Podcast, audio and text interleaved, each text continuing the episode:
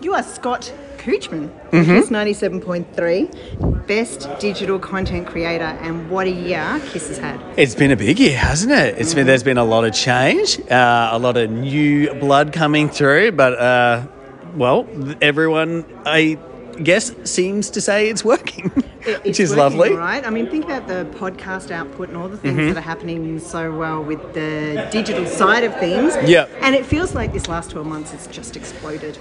Yeah, yeah, it, it feels like that uh, with so much content coming out across any sort of you know medium. It's um, takes a lot of work to kind of not stay relevant, but still to provide value to people, um, which at the end of the day is what really all we want to do. We, whether that's giving someone a laugh, keeping someone up to date with current events, whatever it is, providing some sort of benefit to someone's day um, takes a lot of work and. I'm very proud of the team for what we're doing, um, and it's nice to get a, like a little shiny award to to say that it's being being recognised by your peers is always nice. Well, congratulations. Enjoy your night. Thank you Savour very the, much. Uh, award.